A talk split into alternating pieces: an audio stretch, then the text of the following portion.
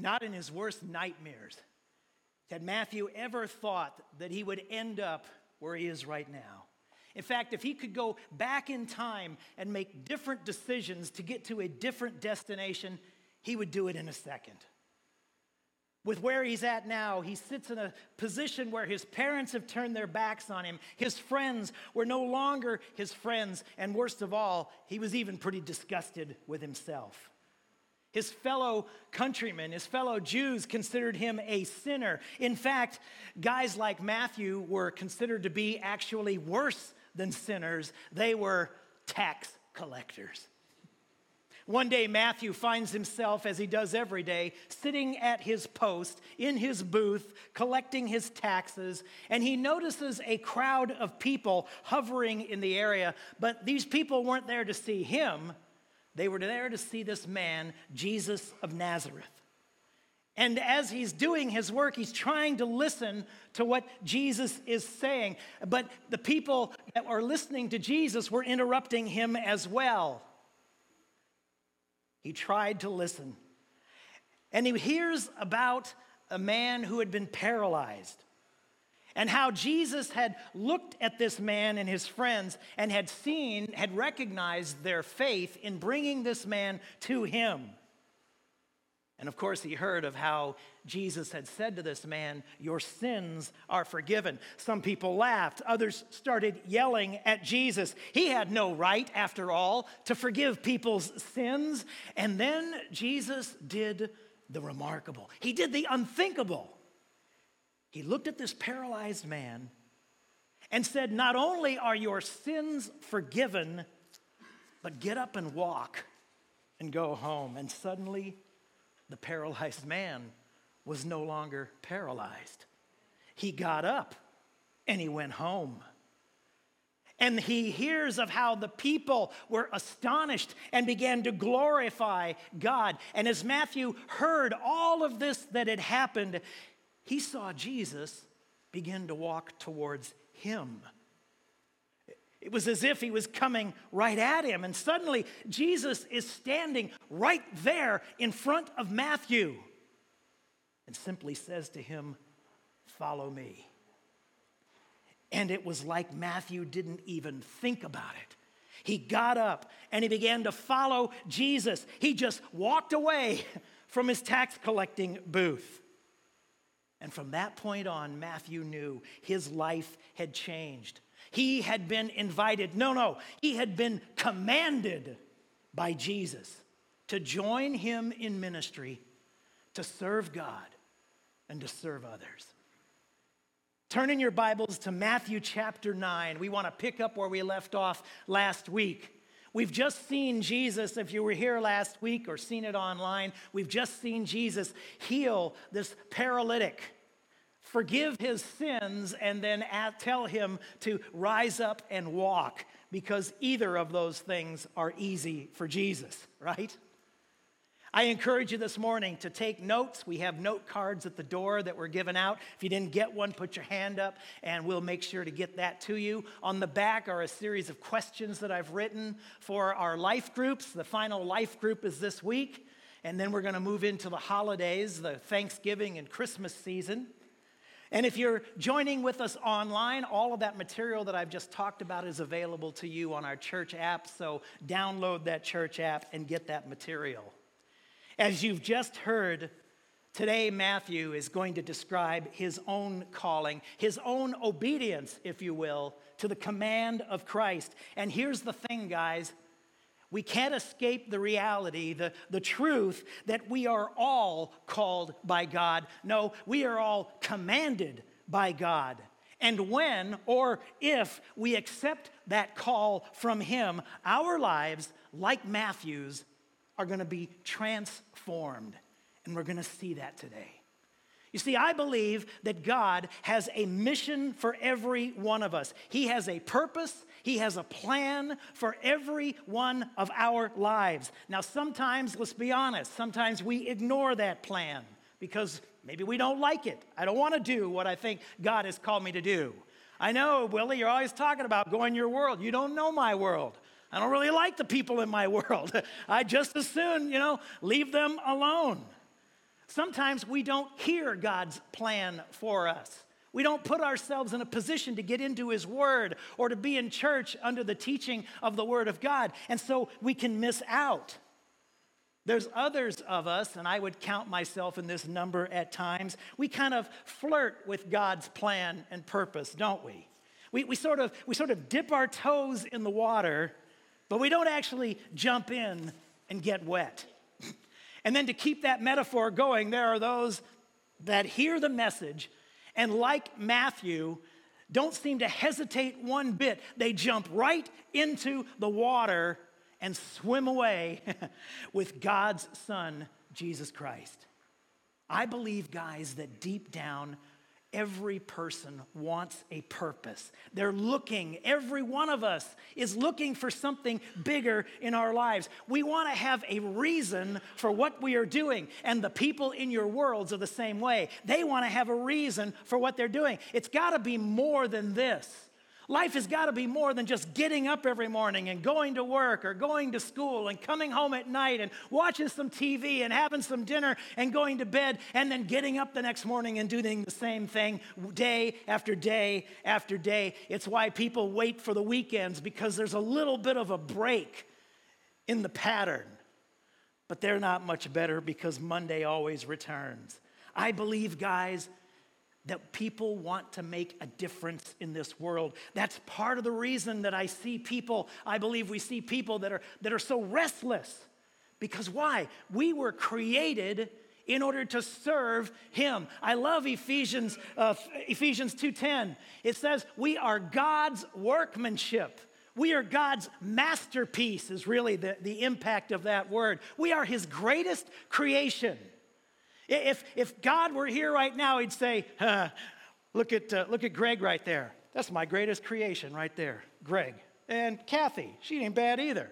She's my, she's my greatest creation. I mean, that's the way God, he would, he's bragging on us. We are his workmanship. I don't know if you, you, you imagine the impact of just that statement. I am created by God. I am his greatest creation. We're created in Christ Jesus. Why? What does it say? For, come on, you can read, for good works, which God prepared beforehand that we should walk in them. And if we're not doing what God has prepared for us to do beforehand, if we're not doing that, is it any wonder we feel worthless? What happens when your car dies? Do you just let it sit there? Do you just park it there? No, you either get it fixed, unless you're me, and you do park it there for about 30 years. The, I sold it, by the way, recently. So, and, and, and you know why I sold it? My wife is like, yes! no more roadster in the backyard. And you know why I sold it? Well, for one, I got some money out of it. But I also sold it because I realized I am not ever going to allow that car to realize its purpose. Its purpose is to be out on the highway doing about 150 miles an hour, you know, tearing up the roads. That ain't gonna happen with me. I finally came to that realization. And I found a guy who says, I want to restore it. I want to bring it back to what it's supposed to be. I want it to be, he didn't say all of this, but it would have been cool if he did. I want it to realize its purpose. You know, he was sort of in love with it, and I can understand guys like that. Today, guys, Matthew is to give us quickly his own testimony. He's going to do it interestingly in third person.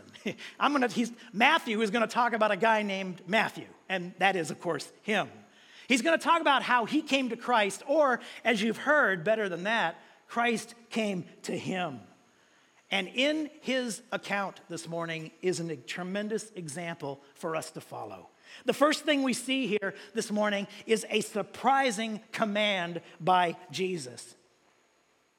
Look at verse 9 of uh, chapter 9. As Jesus passed on from there, that means the house where he had just healed the paralytic, as Jesus passed on from there, he saw a man named Matthew sitting at the tax booth, and Jesus said to him, Follow me. And Matthew rose and followed Jesus. Now, as you know, I mean, we've talked about this already in the introduction, and it's been sprinkled in throughout. Matthew had been a tax collector. He was an agent for the Roman government, the oppressors. He was, his job was to collect customs at, uh, at probably at the port, since Capernaum was a port city. No doubt the disciples, as they are walking through the, through the, uh, the square there, they probably thought that uh, Jesus would steer clear of Matthew's tax booth. Why is that? Because because of the nature of their job, tax collectors were hated. They were seen as traitors to their people. They were banned from the synagogue. They were shunned by their own people. They were, they were seen as corrupt. And the reason they were seen as corrupt is because they were corrupt. Part of the income that a tax collector derived came from overtaxing people. And if you could get away with it, you kept what, it, what you managed to overtax. The government was going to get theirs no matter what. But they pretty much left tax collectors alone. If you want to uh, get more out of them, if you're good enough and you can do that, then go ahead, skim off the top and keep that for yourself. So, tax collectors did very well. They made a very good living. They wouldn't be trusted, though, by anyone else. They wouldn't be trusted as a friend. In fact, they were right up there because they were robbers and even murderers. The fact is that Jesus, a Jewish rabbi, even approaching Matthew, even getting in the, the, the, same airspace as Matthew, who is the worst of sinners, would be scandalous. It's astonishing, although I don't know after a while what can really astonish us about Jesus. It seems like that's sort of par for the course for him. Now, granted, tax collectors were Jews, but they had sold out their own people in order to become wealthy, and people hated them for it. Now, you would think that this would be one of the last people that Jesus would choose to become part of his inner circle. Who, in fact, would want to hang out with a tax collector, especially when another guy in that inner circle was a guy by the name of Simon, not Simon Peter. They called him Simon the Zealot. And Simon the Zealot was a part of a group called the Zealots, and their whole mission in life was the violent overthrow of the Roman government. And so, among these 12 men in the inner circle of Jesus, two of them are mortal enemies. Two of them, I mean, here, here's a guy that wants to violently overthrow the Romans, and this guy has sold out to that very same government. Doesn't seem like a, a, a staff where there's going to be peace and harmony, is, does it? But when Jesus turned toward that booth, they, his disciples, they probably thought, yeah, okay, he's going over there. I know what he's going to do. He's going to go after Matthew. He's going to criticize him. He's going to say, oh, You of all people need to listen to what I'm saying. You of all people need to change your life. Imagine their surprise when Jesus simply says to him, Follow me. And their even greater surprise when Matthew did. I mean, Matthew's making a good living at this job, not so much with the disciples. They didn't have anything, you know, by design. You know, don't, don't take anything with you. Don't just, just uh, live off of whatever people give you. In, in spite of all of that, I got to tell you guys, I am not surprised that Matthew answered Jesus' call. I think Matthew had probably become pretty tired of the life that he was living.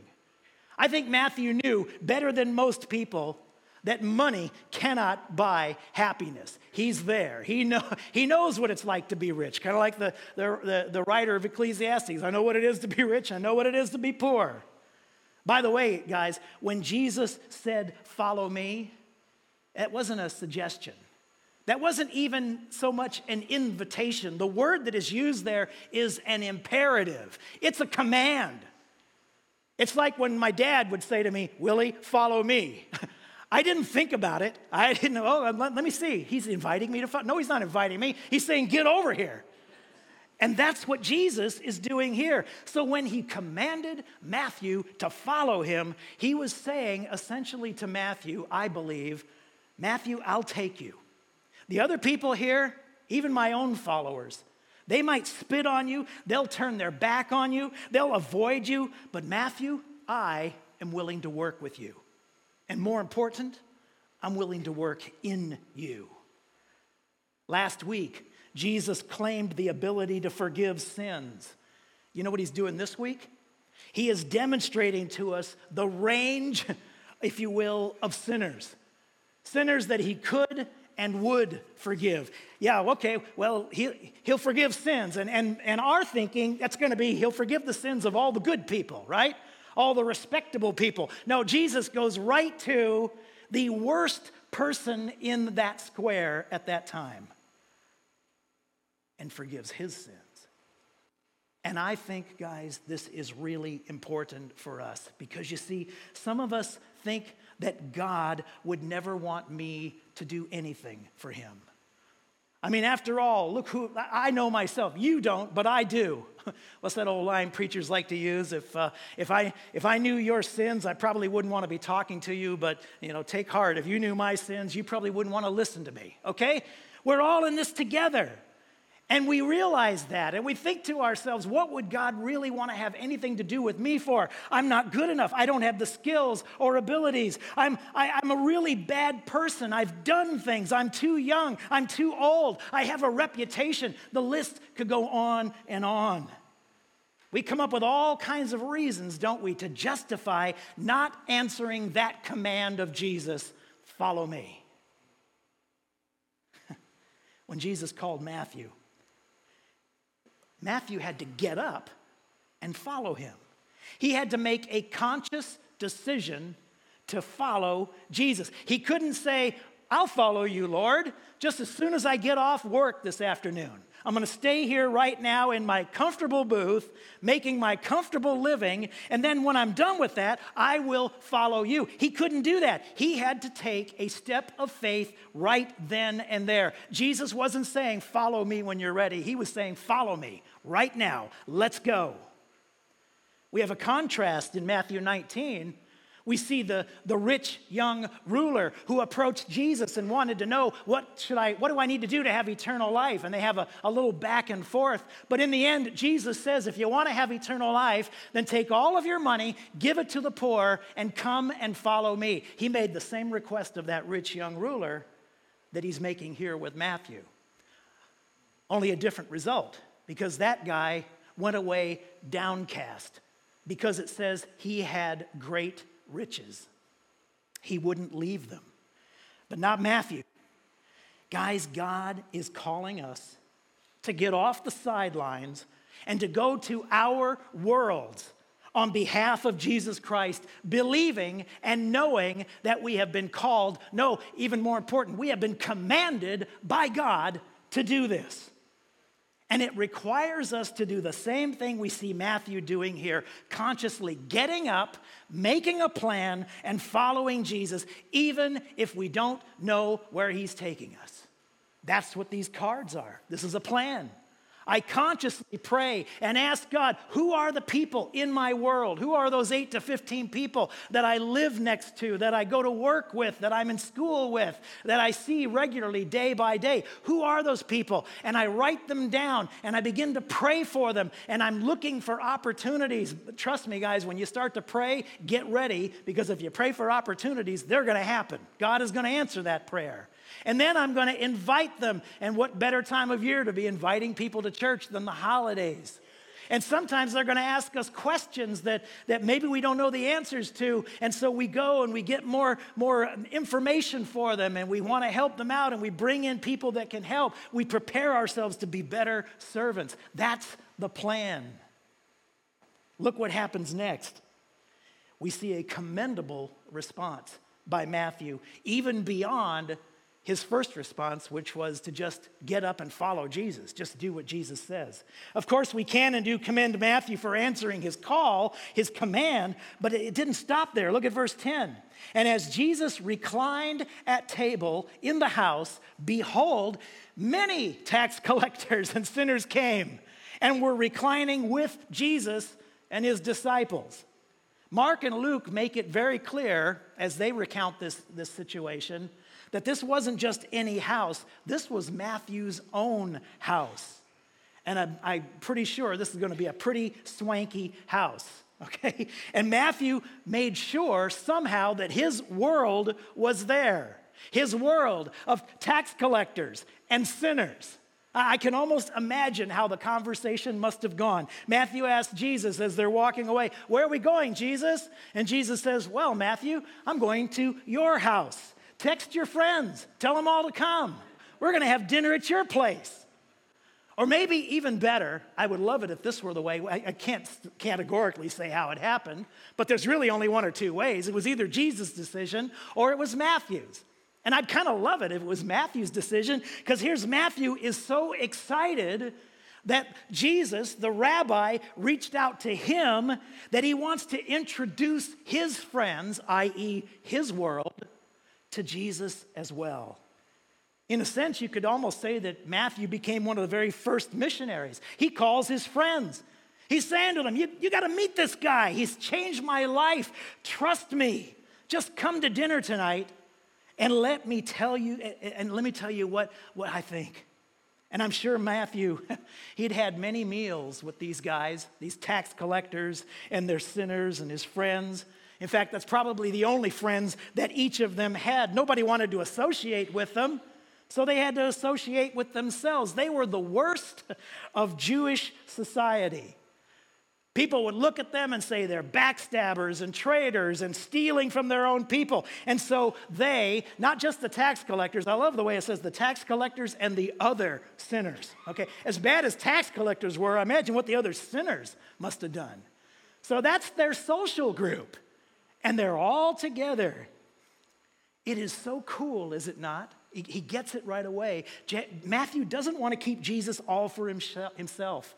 He wants to share his new faith. He wants to share his personal hope that he now has, his new purpose with his friends, his friends, his outcast friends, who also needed what he had. And guys, isn't that exactly what we are supposed to be doing? We shouldn't want to be holding on to Jesus we shouldn't want to be not sharing him with others. Trust me, guys, there is plenty of Jesus to go around. You, you can give and give and give. Somebody once said it's like a candle, you know, no matter how many candles you light with a candle, you're not going to run out of candlelight, okay? It's always going to be there. And here's the thing Matthew didn't get in his friend's face. I don't think he did anyway. All he had to do was invite them to a safe place. There wasn't a whole lot of safe places for those kinds of people. They couldn't just go out to dinner. How uncomfortable would that be? Look at over there it's the sinners and the, and, the, and the tax collectors. No, he invited them to his house. And they knew Matthew, and they knew that was a safe place. Now, maybe you don't have that option. Maybe for various reasons you can't bring them to your home, but maybe you can take the people in your world once in a while out to dinner or for coffee or even to church.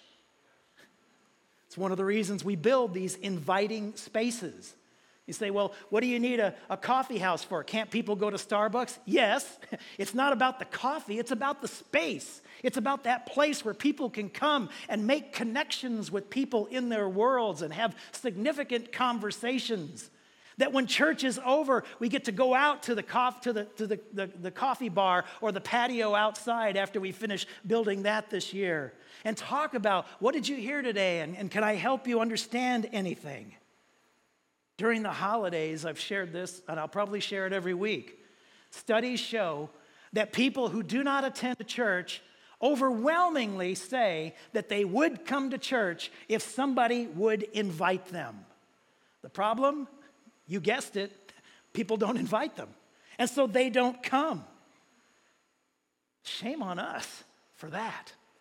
Let's be like Matthew. Let's invite them to worship. Let's, let's maybe meet them at the door. Better yet, maybe pick them up and bring them so they don't have to come in by themselves. This can be an intimidating place. I know it's not for most all of us, but this can be an intimidating place the first time. I can't tell you how many people I have met that have come here uh, for other things like funerals or weddings, or we used to have a theater de- uh, pr- uh, department and we would do theater productions. And it, it amazed me that people would come in and say, Oh, so this is a church, huh?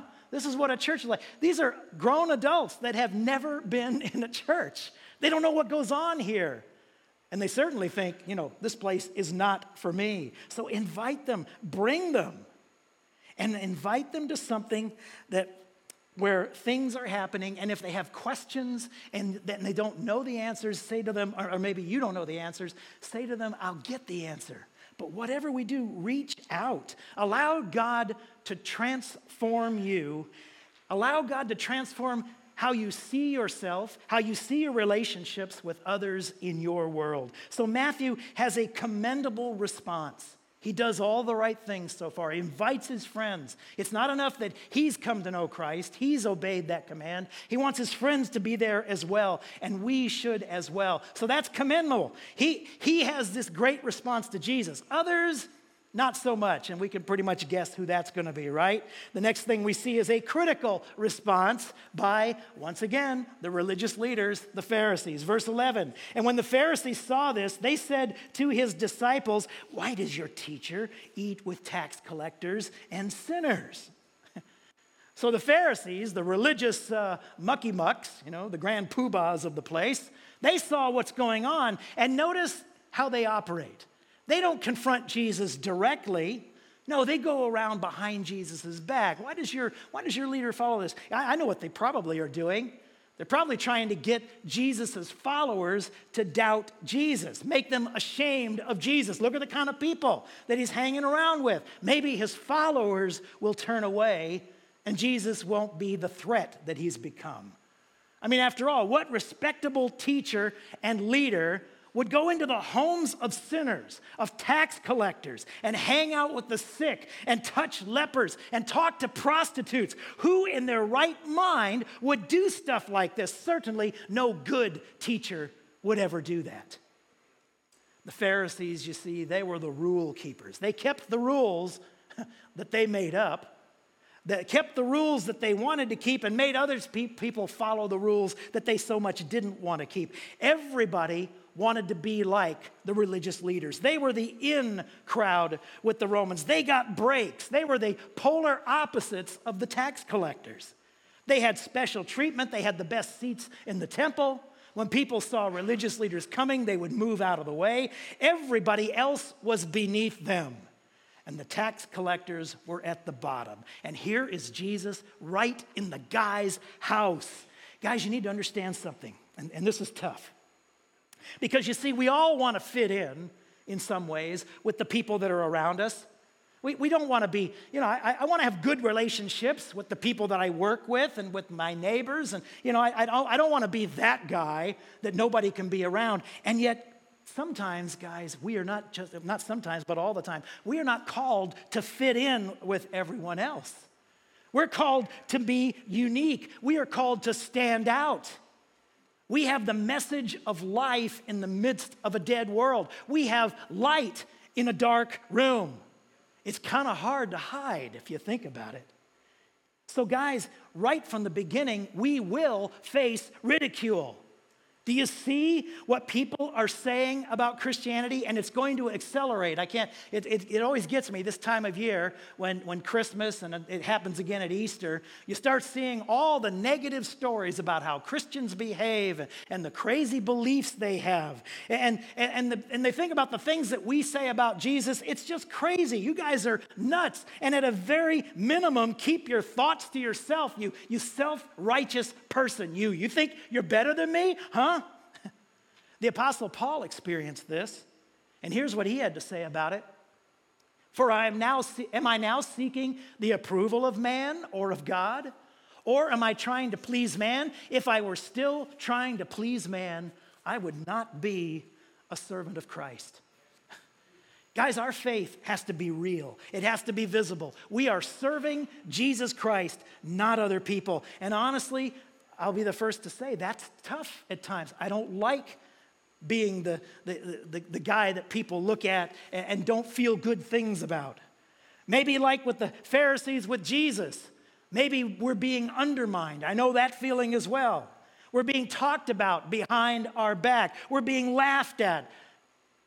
You have to be able to speak with kindness and gentleness and share the reason that we have our hope in Jesus Christ, even with people that you know that when you're not there, maybe they're saying things to other people about you.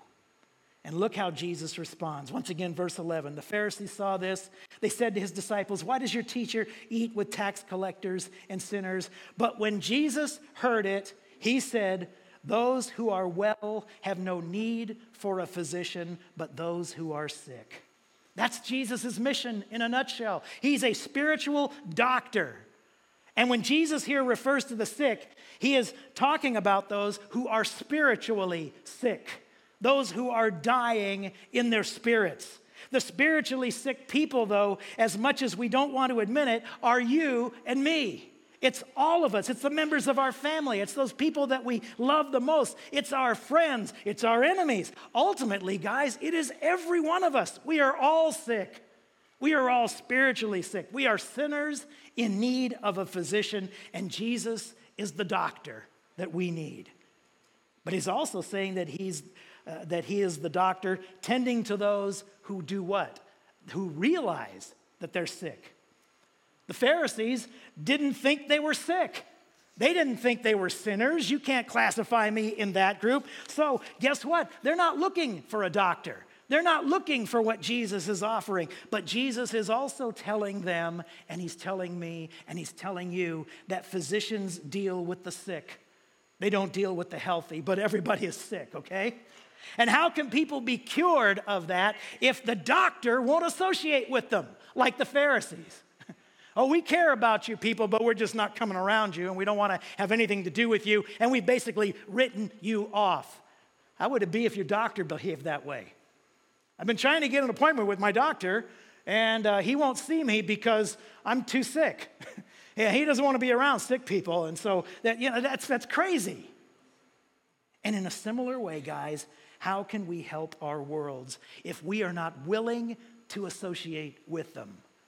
We need to associate with tax collectors and sinners and sometimes the worst of society just like Jesus. So this morning we've seen a surprising command by Jesus. Jesus asks one of the worst of the worst to follow him. We've seen a commendable response by Matthew. He invites his world to also experience what he's experienced. And finally, a critical response by the Pharisees. They chose, instead of accepting it or receiving it, they've decided that they're going to miss out on what Jesus is doing. But there's one more thing this morning, and that is a second command, really to all of us, by Jesus. He gives the Pharisees, if you will, a homework assignment. He says to them in verse 13, Go and learn what this means. Write this down, guys, huh? Quote, I desire mercy and not sacrifice, unquote. For I came to call the righteous, but not, I came not to call the righteous, but sinners. What's he doing here? He's quoting from the Old Testament, Hosea 6 6. And Hosea 6 says, says, I desire steadfast love and not sacrifice, the knowledge of God rather than burnt offerings. By the way, I, I don't have time this morning, but I would encourage you, read through all of Hosea chapter 6. You're going to get some interesting insights, particularly before you go into your life groups this week. But what, what is he saying here? The Pharisees, you see, made sure that they made all of the perfect and proper sacrifices. They knew the Word of God, and they did.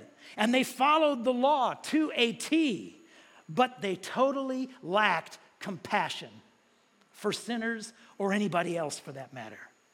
People, when steadfast love is missing, as Hosea says here, then the sacrifices, the knowledge, the fasting, the giving, the church attendance, the Bible reading, everything else, guys, it's all meaningless if there is no steadfast love. What did Micah say? What is, oh God, what do you require of us to, to love mercy? To, uh, I can't think of it now. there you go. Yes. Talk to Greg if you want to know. It's Micah 6 8, and it normally comes to me like that, but I'm getting older. Anyway, look what happens though. When it, and learn what it means when it says call, came, that Jesus came to call sinners. And that is not just tax collectors and sinners, it's the Pharisees as well. That's what Jesus is saying there. I came to call sinners, which means all of us. We're all in that boat. Romans 3:23, right? All have sinned and fall short of the glory of God. That one I know. I believe, guys, that Jesus is commanding us this morning. And I hope you recognize that. He's not giving us a suggestion. We're not sitting here saying, well, this sounds interesting. Let me think about this. No, we're talking about a command here. I think he's giving us an, exi- an, assignment, and I would encourage you to write it down right now. Go and learn what Hosea 6 6 means.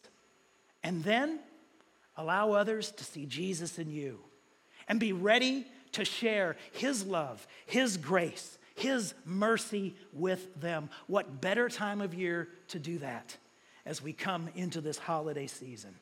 We have a pretty obvious contrast in this passage this morning. I mean, there's, we can go one way or we can go the other. The question is, how will I approach my world in these next six weeks?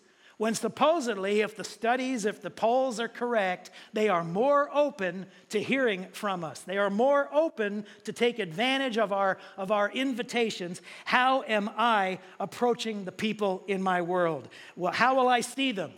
Will I see them like the Pharisees? And essentially say, I don't want anything to do with them. Uh, you know, the, these guys are a little rough around the edges. I don't think they can uh, monitor their, their language. They don't seem to dress well. They kind of stink. I mean, you know, you could come up with all kinds of reasons. Or they're just not the kind of people that would want to go to church. I don't want to offend them by even uh, uh, inviting them to come. Basically, you're being a Pharisee from what we've seen today. Or like Matthew, Jesus commands, Follow me he doesn't even seem to think about it. He gets up, leaves the booth, leaves everything behind, follows Jesus, but it doesn't end there. He goes immediately out and invites the people in his world come. I, I've found this guy, Jesus. I've experienced amazing things from him, and I want you to experience the same. I hope that's what you want for the people that you're praying for on your card. I hope you want them to meet Jesus. There is no better time than right now. Maybe we should have a few, uh, I call them Matthew parties in our neighborhoods. When people, when, when, you can open up your home and open up your heart and, and invite people to come and meet you, but also meet the one who changed me, who makes me want to invite you into my home. Today's takeaway is first off, the obvious one what is Jesus commanding me to do? Was pretty clear for Matthew follow me. Well, I think it's pretty clear for all of us. He's asking that of every one of us. That's what he's commanding us to do. Follow him in the fullness of what those two little words mean. Number two, how have I responded to Christ? You've heard the command, and let's be honest, most of us in this room have heard the command over and over and over again. How are you responding? Are you doing it? Are you, again, it's a command. We're not talking about a suggestion. Go into all the world and make disciples. Oh, let me think about that. No, no, there's no thinking about it. That's a command, that's an imperative. Do it. And number three, how do I respond to, quote, sinners? I got news for you. No matter how you respond to them, you are one. We're all in the same boat. We've got different manifestations of sin, but how I respond to them goes a long way to showing people Jesus Christ or not showing people Jesus Christ. And that's the sad thing is that so many people have turned away from a Jesus that is not Jesus because maybe at times they've seen me. And if I'm supposed to be the representative of Christ, I don't want any part of that. Lord, forgive me for those times in my life. Let's pray. Father, I thank you as we stand on the threshold of this season of the year when people are more open, at least that's what we hear, more open to spiritual things. And Father, honestly, whether they're open to it or not really isn't the issue. The command is there. We are to follow you and we are to make disciples. We are to love God and love people. We are to, to go with Jesus and, and grow with Jesus and go to our worlds. It, it's very simple, Lord and yet so profound. Father, empower us with your Holy Spirit within us to carry out what you've called us to do. What we've seen in the life of Matthew this morning, Lord, may that be true of every one of us. And we'll give you the praise and the glory for all that results. It's in Jesus' name I pray. Amen.